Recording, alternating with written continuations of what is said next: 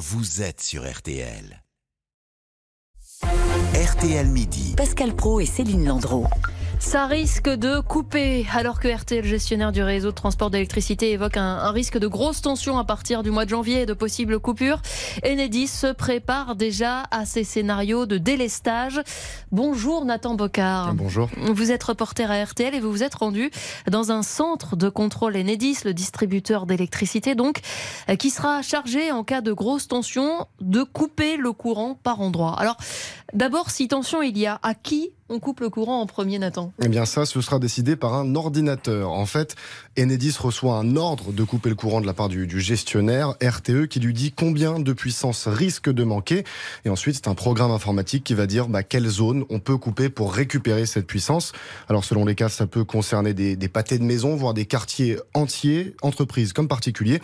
À savoir, le programme fait en sorte que ça ne soit pas toujours les mêmes. Donc, si jamais on vous a coupé le courant le matin, il y a très peu de chances que ça vous arrive l'après-midi ou dans les les jours qui viennent. C'est pour ça qu'on parle de délestage tournant. Une exception, toutefois, ce sont les clients prioritaires à qui on ne pourra jamais couper le courant. Ben justement, qui sont les clients prioritaires? Eh bien, La liste est confidentielle. Ce sont les, les préfets qui les donnent euh, département par département. Mais ce qu'on sait, c'est qu'on y retrouve les hôpitaux, les services de défense nationale, mais aussi les prisons et les sites industriels euh, où l'activité ne peut tout simplement pas s'arrêter. Autre cas de figure, enfin, les, les malades médicalisés qui ne sont pas à l'hôpital. On appelle ça des patients à haut risque vital.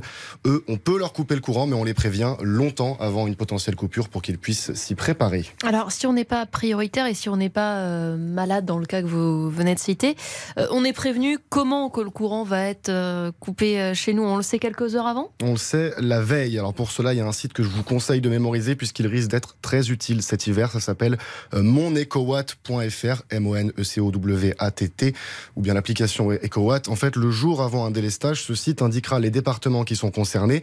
Et la veille au soir, vers 19h à peu près, vous pouvez rentrer votre adresse sur ce site et on vous dira euh, si vous risquez une coupure de courant. Est-ce qu'on sait en amont combien de temps ça va durer? Oui, ce sera systématiquement deux heures, quelques minutes de plus ou de moins. Alors, quelques petits conseils, ça doit vous arriver. Déjà, évidemment, ne prenez pas l'ascenseur avant une coupure pour ne pas rester oui. coincé deux heures. Euh, évitez également d'ouvrir votre Sauf frigo. si vraiment on veut nouer une conversation avec quelqu'un Voilà. à ce moment-là. Si vous voulez rester dans un ascenseur, c'est le moment de l'appeler. Mm. Sinon, n'y allez pas. Euh, sinon, évitez également d'ouvrir votre frigo toutes les 5 minutes, puisque deux heures, ça ne suffit pas à briser la, la, chaîne du froid, mais il faut que le frigo puisse garder la fraîcheur emmagasinée avant. Donc, n'ouvrez pas trop votre frigo. Et puis également, si vous avez des volets électriques euh, sur les fenêtres ou les portes, euh, évitez de les laisser fermer, sinon vous serez bloqué. Dernière question, Nathan, à quoi il sert ce délestage exactement? Ça sert tout simplement à éviter le blackout, donc une coupure euh, généralisée où tout le monde est dans le noir. Euh, mais euh, dans les faits, il y a d'autres choses à faire avant. D'abord, euh, limiter sa consommation. Et puis, si jamais on atteint des pics de tension, euh, Enedis va baisser un peu la tension au niveau local ou national de 5%. Je vous rassure, ça ne change pas grand-chose. Un peu euh, moins d'efficacité dans le chargement de votre téléphone, par exemple. Dans un instant, laissez-vous tenter midi. On va parler du film Saint-Omer. Stéphane Boutsock est déjà dans ce studio. Est-ce que les films de Noël sont déjà là? Non, pas encore. Monsieur. Ah oui, bah j'attends. Ça va venir, hein. ça, ça arrive vite. À tout de suite. RTL Midi. Céline Landreau.